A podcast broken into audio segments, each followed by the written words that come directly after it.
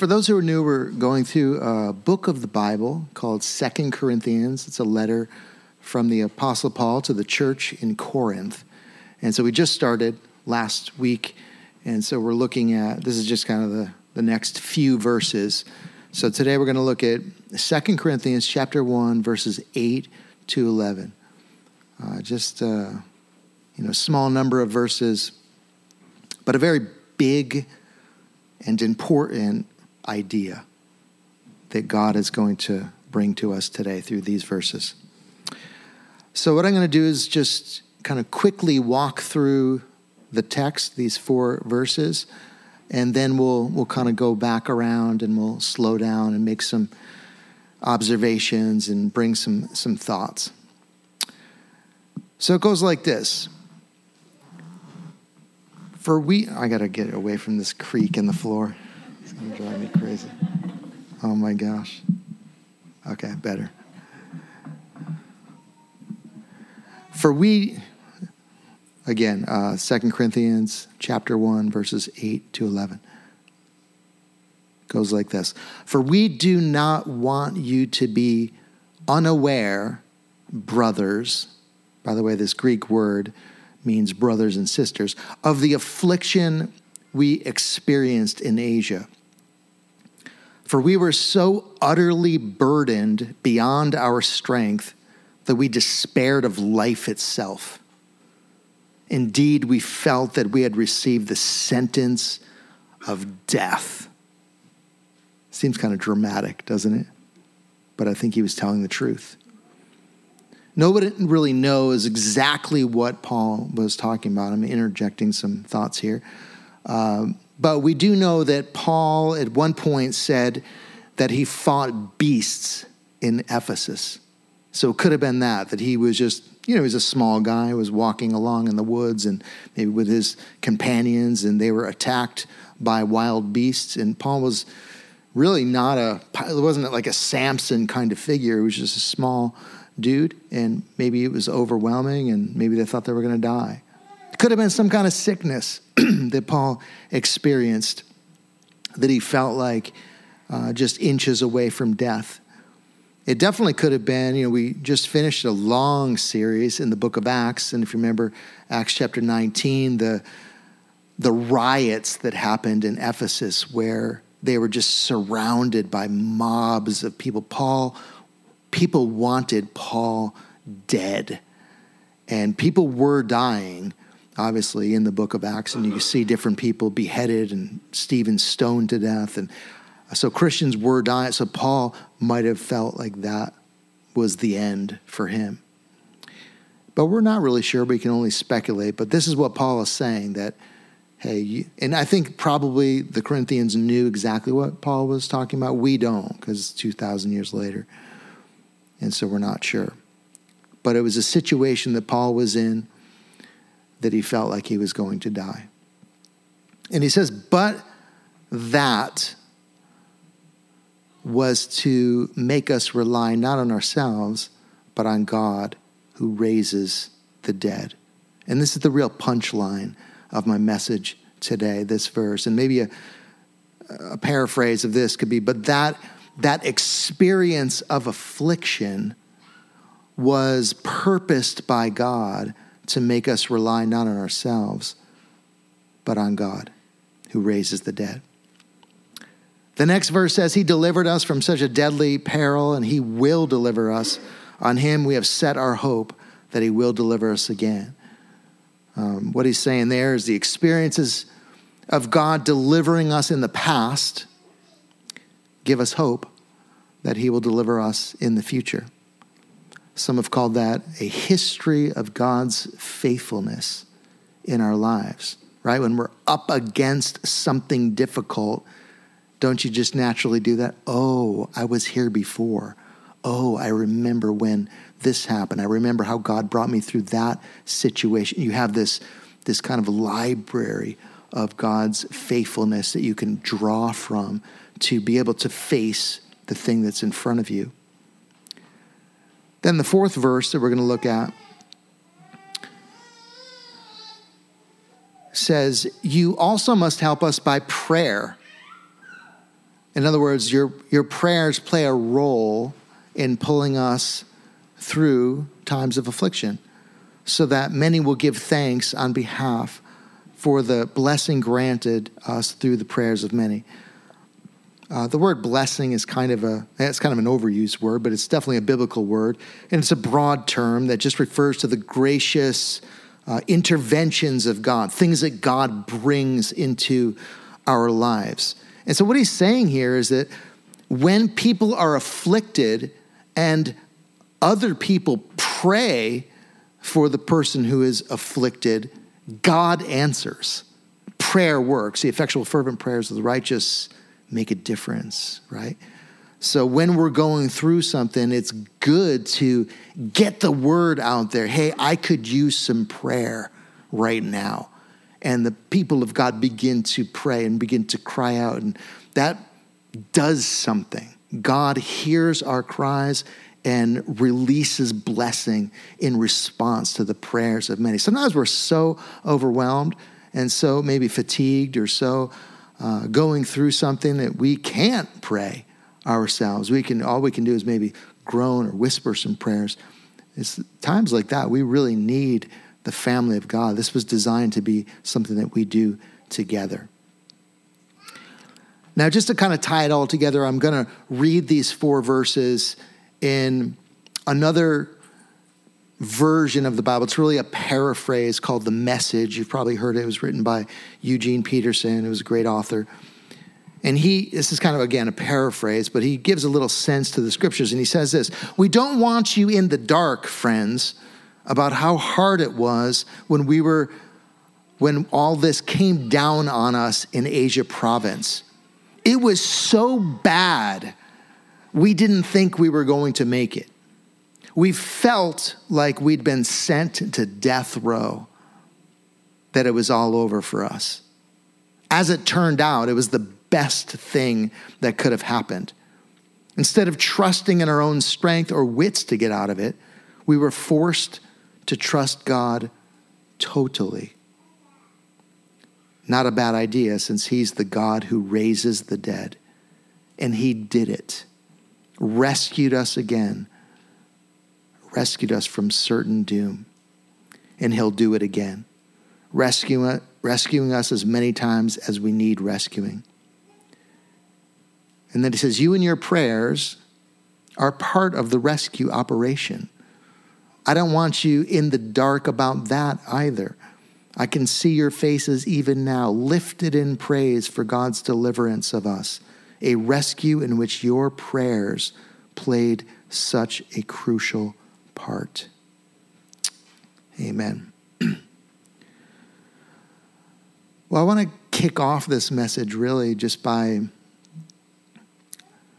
being a little transparent. Hopefully, this won't be too transparent for new people, but I'm just going to go there anyways because it just fits with this particular message. But I just want to say this in my own in my own strength and wit, I do not have what it takes to live the way God wants me to live. I can do nothing apart from Christ. I am weak by nature. I can't handle very much. I'll admit, on my own before I start losing it.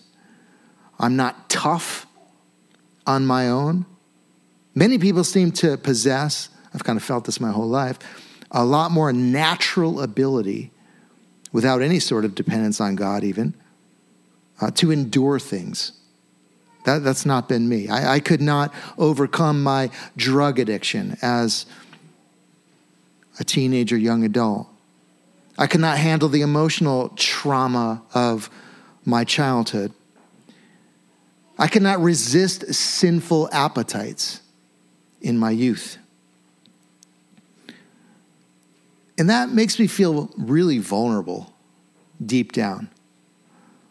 Because I, I know that life could throw at me any number of overwhelming circumstances tragedy, illness, an accident could happen to me, some kind of natural disaster. We could enter into a war, different things could happen, whatever, financial collapse. Anything can happen in our lives, in my life. So the very thought of these things, I just confess, at times kind of overwhelm me. How, how, how will I, how, how am I going to handle that? How would I handle that? How would I, how would I get through? You know, will my life end in shame uh, when everyone finds out the person they thought was so strong is actually pathetically weak? I mean, these are very real fears that I have at times. I take inventory of my own natural strength and find that the cupboards are bare. And so it's easy for me to fall into fear. But the Lord has been at work in the last three decades of my life, training me to rely not on myself, but on Him. I'd like to say I've arrived and I understand it now and I get it. Yep, I'm relying 100% fully all the time on God, but I, I still have much learning to go. How does this training happen? By repeatedly putting me in circumstances beyond my ability to handle so that I am driven to rely on Him. He calls me to do impossible things that I just cannot do in my own strength. I mean, this started on day one back in 1989 when I started to walk with him when he said, Turn away from your sin. Stop lusting after women. Develop a prayer life. Be humble and gracious toward all people. Well, that was overwhelming for a 21 year old. I think of the call at one point, this was a long time ago, back when this was a thing. I wouldn't recommend doing this today, but God called me to speak the word of God in the 42nd Street subway station in New York City. When I was a person who was absolutely paralyzed with fear of public speaking. How God called me to face social fears, have difficult conversations with people. He called me to go to Bible school with no money. Okay.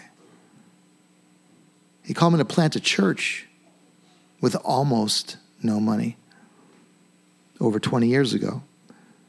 He called me to tell everyone I knew that God was going to give us the Columbus Theater to begin the church in, even though at the time it was a porn theater. He called me to find a building during a recession. Some of you remember that time, 77 Rezav that we were in. I think in more recent years, some of my bouts with kidney stones I was in the ER three times last year or the year before, so I don't know, it was a blur. Tiffany had more things going on than I had precancer, hysterectomy. She had gallbladder uh, removal, emergency surgery. Her gallbladder was gangrene. She almost died. Remember, I couldn't even be in the hospital with her because of the pandemic. She's like calling, trying to communicate. This is really, really, really, really serious. Uh, she was in and out of the hospital for potassium levels that dropped. She could have had a heart attack.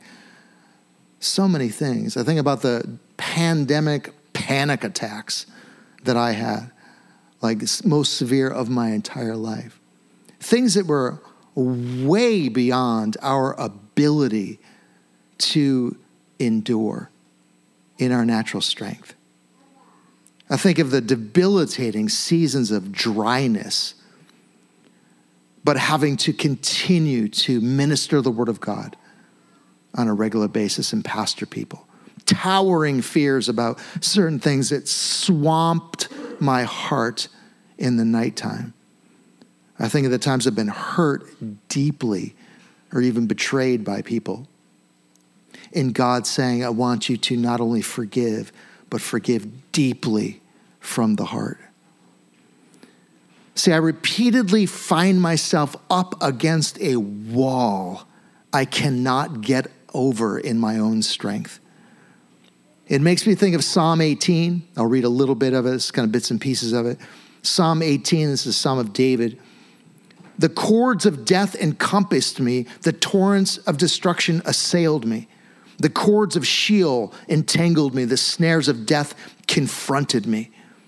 But in my distress, I called upon the Lord. To my God, I cried for help. And from his temple, he heard my voice, and my cry to him reached his ears.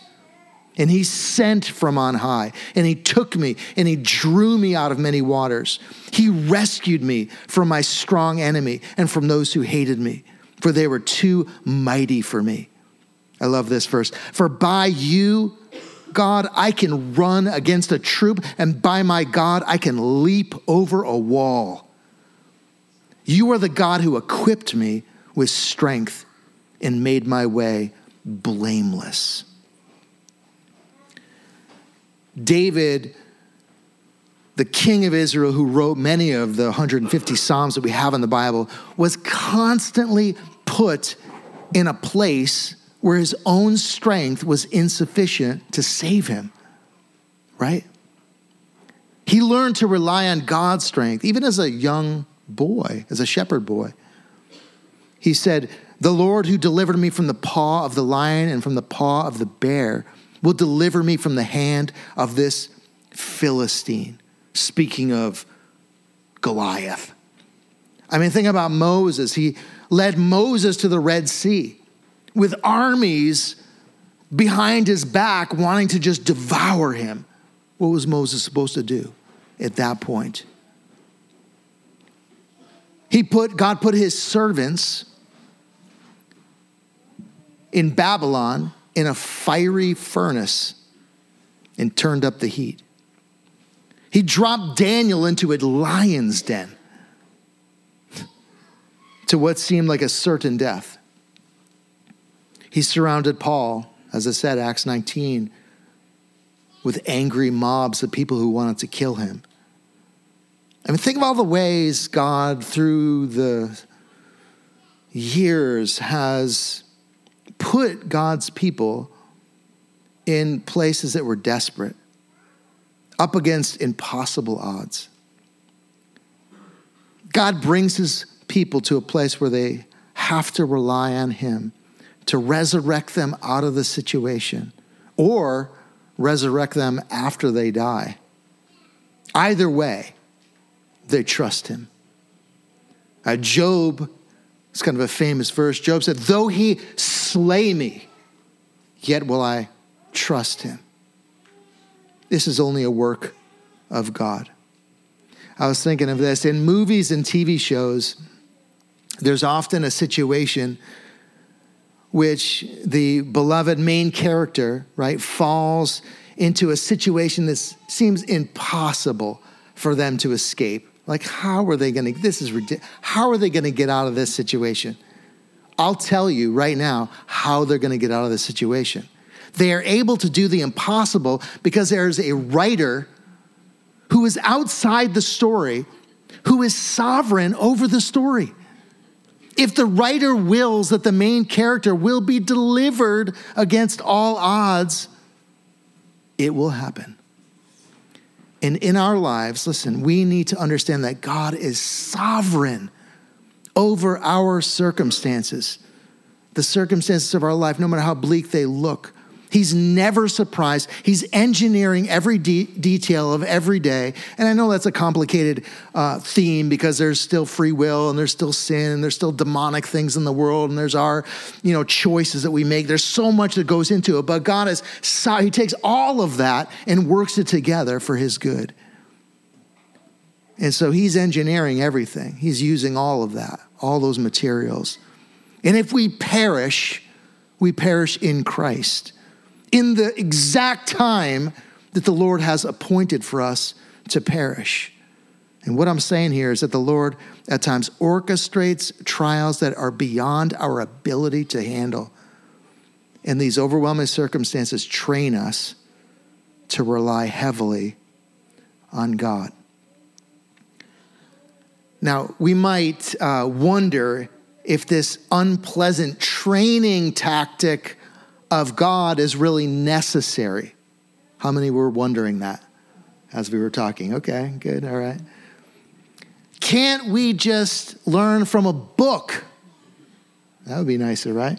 You know, quiet, have a cup of tea, read a book about relying on Jesus, and you just kind of get it downloaded into you. You know, can't we just be taught? Come listen to a sermon, get your coffee in the morning, listen to a sermon about dependence on God, and like after, by the end of the sermon, you'll have it.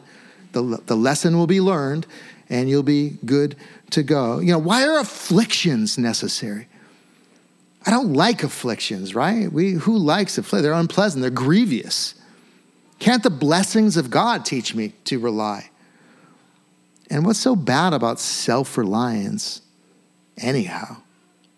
These are some questions you might be pondering that I have pondered through the years.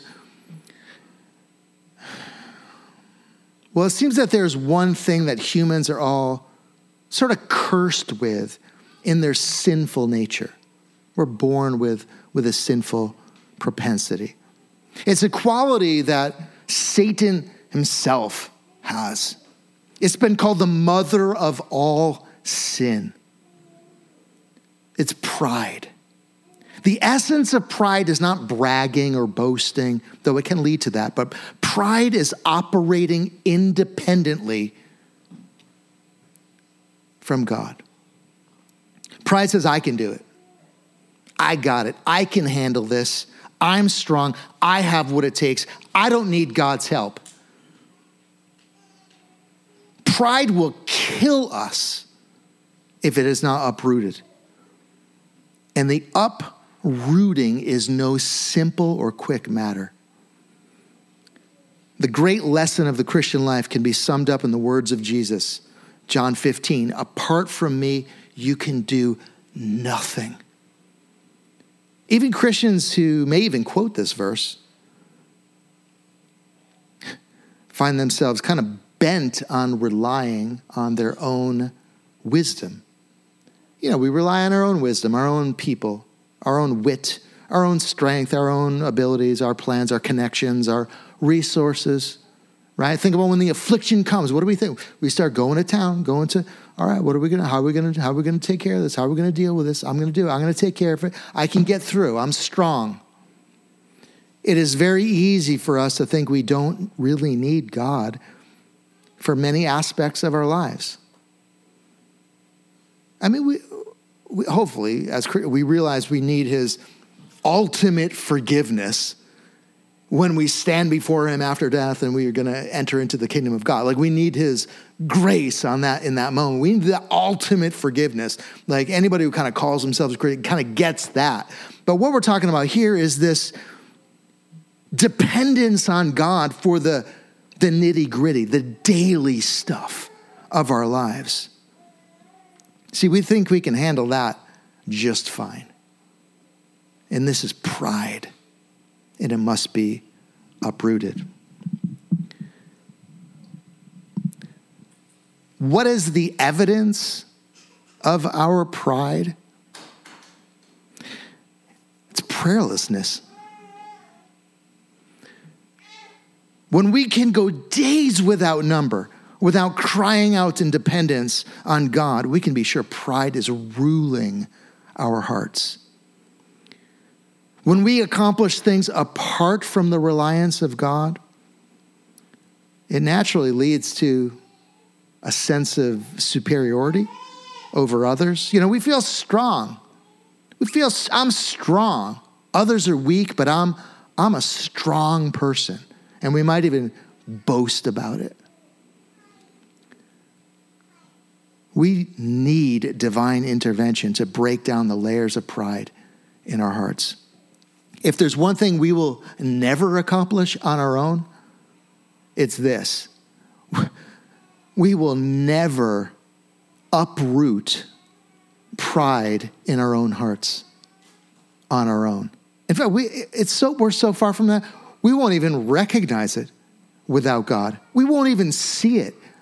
And we definitely won't even care about our pride because pride is the air that we breathe on this earth. It is the stuff of humanity. It's so normalized. In fact, we exalt it. Anyone who is like strong, the human spirit, we love that phrase.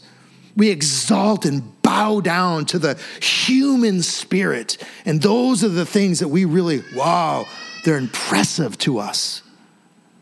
So we're not even going to see our pride or care about it unless God Himself begins to work it out of us.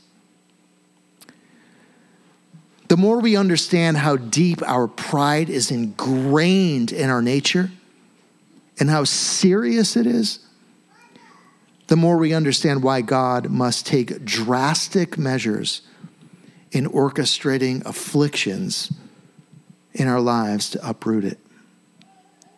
You see, the Bible says in more than one place, God opposes the proud. If pride was not dismantled in our lives over a lifetime, we would end up like Satan himself.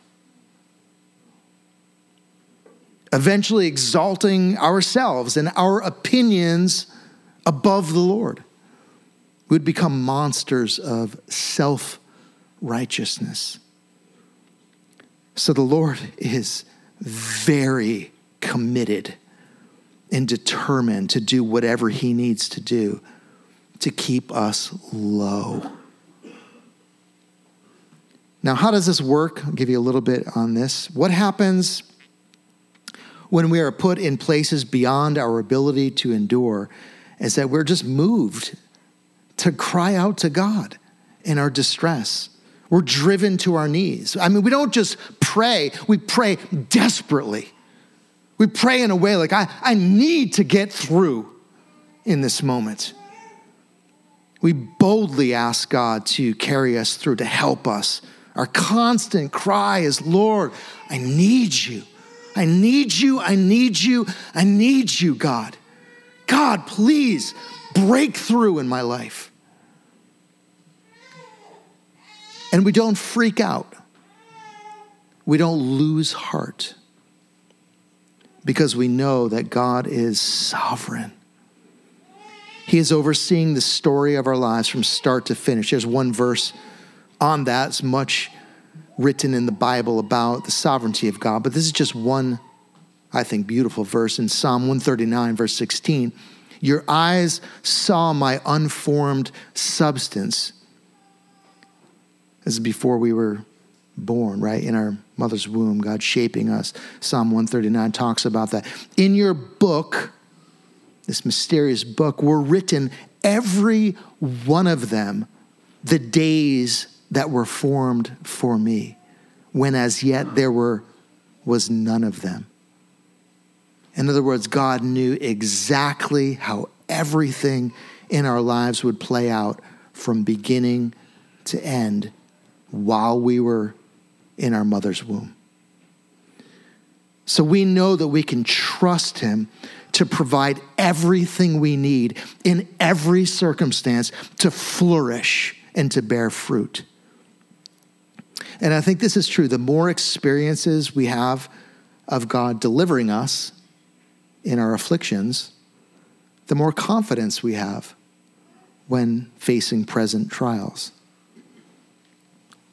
And as we mature and trials come, we find the posture of our hearts starting to naturally bend more and more toward dependence on God. It takes a while to get there, but that becomes almost the default.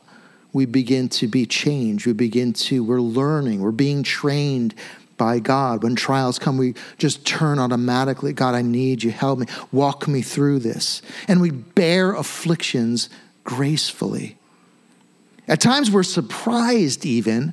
Now, if you're a brand new Christian, maybe you're not at this point. Yeah, but those who are a little older in the Lord, we experience this. At times, we're surprised at the superabounding grace that we're experiencing despite the severe afflictions we're going through.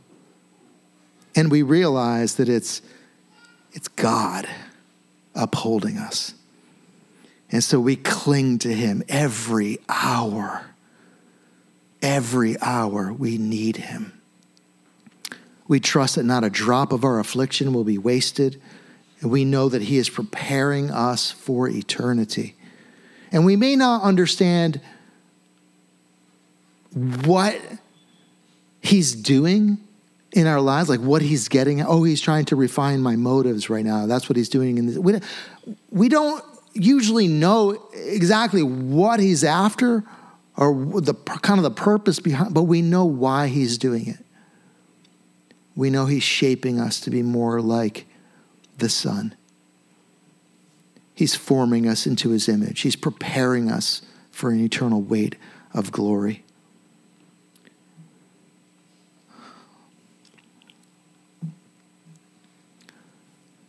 What's the main point in, in all this, in these four verses? It's this that God allows circumstances that are beyond our ability to handle at times so that we will trust in God and not ourselves. It is the great supreme lesson of the Christian life. Again, apart from Christ, we can, we can do nothing. God wants us to really understand that. We can't uh, love like Christ wants us to love. We can't overcome sin. We can't persevere through trials. I mean, we could cope, but persevere has this sense of like going through trials with confidence and burning hope. We can't forgive deeply from the heart. We can't have peace in the midst of trouble. We can't have a vibrant prayer life. We can't live holy. We can't give generously and secretly and cheerfully. We can't lead people to Christ. We can't be godly husbands or godly wives. We can't be good parents that resemble the Heavenly Father. We can't have a pure heart and pure motives. We can't repent. We can't even desire God. We can't bear fruit. We can't face death with grace and confidence without fear. We can't even please God. We cannot even please God apart from the grace of God working in and through us. We really can't do anything of any eternal value apart from Christ working in us and through us. We need him. So God will spare no affliction to uproot our wretched self reliance and pride. As I said, it's deeply ingrained into our sinful nature to operate independently of God. But, uh, you know, on a serious note, the self reliant person what is the end of that road? It's hell. Really, hell is a place for people who want to do it their way. They're not all like sinister, terrible people that are trying to kill everybody or do terrible things. They're just people that just, hell is a place where people will go who do not want God's help. They just want to do what they want to do, want to do it their way. The proud will not enter the kingdom of God. And for us, you know, as Christians, call ourselves Christians, I'm assuming most of us, if not all of us in this room, it's not enough just to, you know, to say the prayers, get water baptized, uh, read the Bible, go to church, do, do all the things. Our pride must be crushed into humility like grapes being crushed in a wine press. It's a work that has to be done in us. There's no avoiding it. God allows circumstances beyond our ability to handle to teach us to rely not on ourselves, but on Him.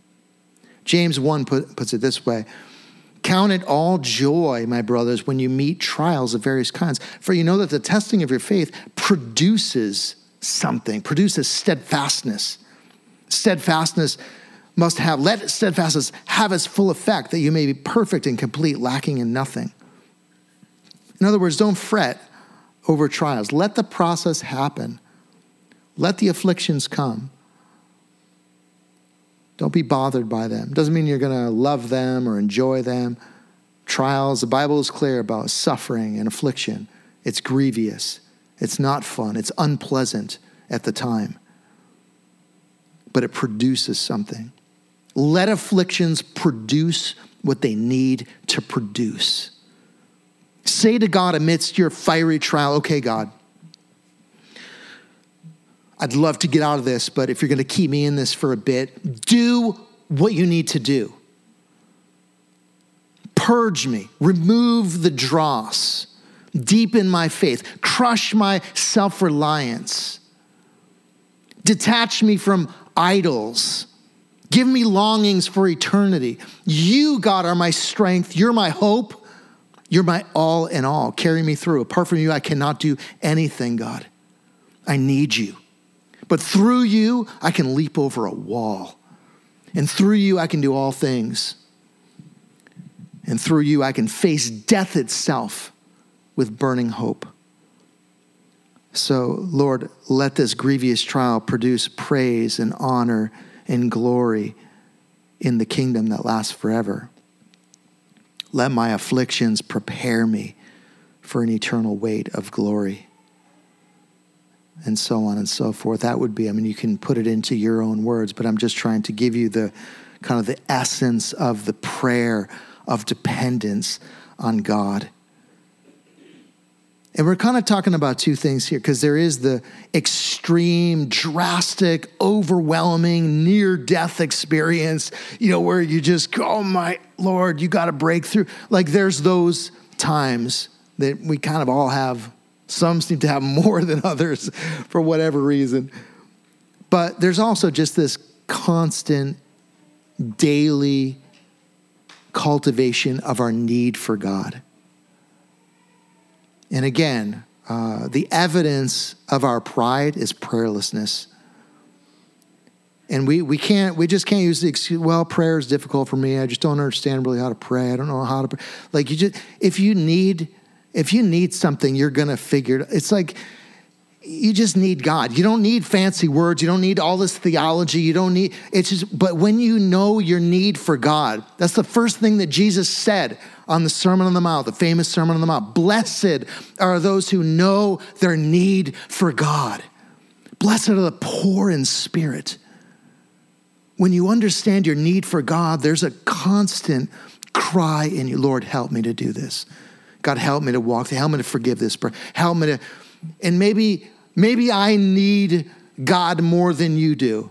Maybe that's true. But I think even the most self reliant, strong person, we all need God to do what He has called us to do. Part of the reason why people have no prayer life whatsoever is because their whole concept of the Christian life is according to their own making, right? They've made the Christian life so easy and so they've lowered the standard so much. They've cut themselves so much slack that it's easy. You don't even need the Holy Spirit to do it. All you need to do is just kind of be a good guy, a good person, have a little bit of a, you know, willpower and you'll be great. But when you like read the Sermon on the Mount, Jesus said, if you even look at a woman with lust, you've committed adultery. You can't even be angry with people, or that's murder in your heart. If you stew in that and stay in that, you must forgive. You must be filled with the Spirit. You must be pure in your motives. How are you going to do that? How am I going to do? I don't care how strong willed, how much willpower you. These are things, Jesus set the bar so high that we should every day be like, Lord, there's no way I can do that today apart from you. I need you. I need you. Help me to sustain. Help me to do these things. Help me to live like Christ. We should never have even one single day that we wake up and be like, you know what? What I got planned today, it's kind of easy. I don't even really need to pray. I don't, need, I don't even need God today. I'm just going to get through on my own. No, every day we need a miracle. Every day we need God to work in and through us in order to do what He has called us to do. My closing thought is this. Um, some of us may be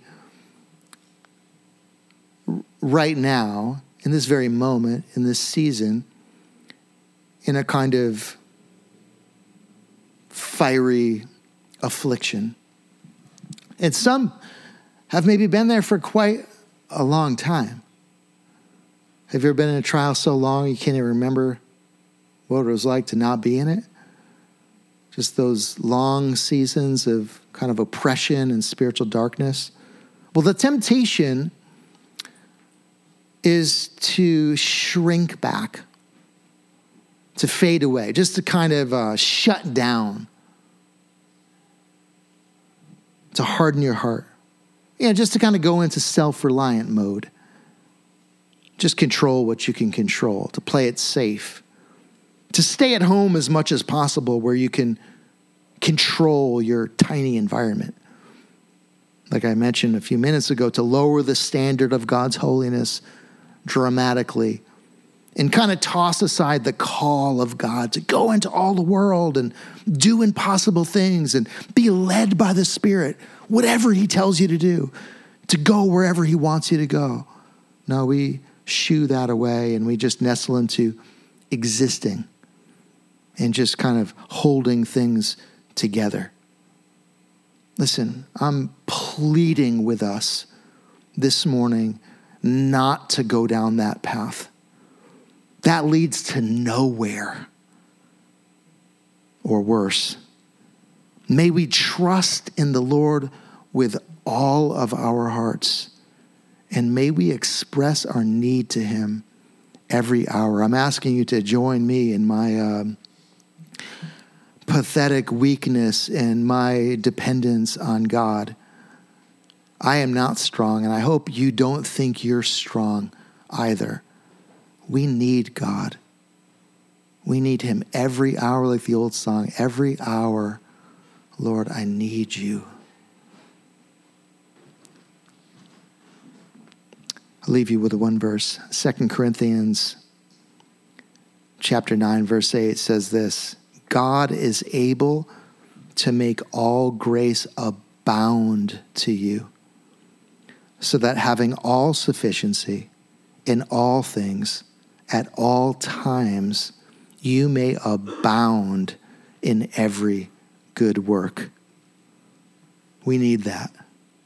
That's the promise of God. He will give us everything we need for life in godly living. We cannot do it on our own. Amen. Um, do we have more? Okay, I just want to make sure. Didn't want to put you on the spot there. Okay. Uh, the musicians are going to come back up just so we can have a time of, uh, it's only a quarter after 11, so we got some time, but I'm going to have you guys stand in a, in a moment, but just give you some direction. Let's use this time to express our need for God. I mean, we can sing the songs and sing the lyrics of the songs, but even in, in your own words, in your own way, uh, can I just invite you to just say to God, Lord, yeah, just I need you, God, not just for ultimate forgiveness when I die so I can get into the kingdom of heaven, but Lord, I need you for everything.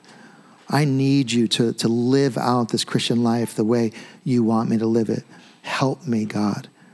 It's so, again, you know, the world will frown on that and will maybe look down on you and think that you're a weak and pathetic. Per- Who care? I don't care what whatever. you know, it's like whatever people want to think, because I don't fit into their like poster child of the strong man, and I'm like I can do all things myself, and I'm powerful, the human spirit. You know, Harrison Ford and the Mosquito Coast. You know, is the epitome of that. If you saw that movie, listen, that's not that's not the way of God. This is an upside down kingdom. The weak receive the strength of God. It's good to be weak and to be dependent on God. And that's the value of the kingdom of God. Again, Jesus said, Blessed are the poor in spirit. Blessed are they who know, who know their need for God. Do you know your need for God this morning? Express it every day through constant prayer. Cling to Him throughout your day for everything. That's what dependence looks like. Much prayer equals great dependence. Those two go together. All right, love you guys. Thanks for listening this morning. Let's stand up and worship the Lord and draw near to Him. We need you, Lord.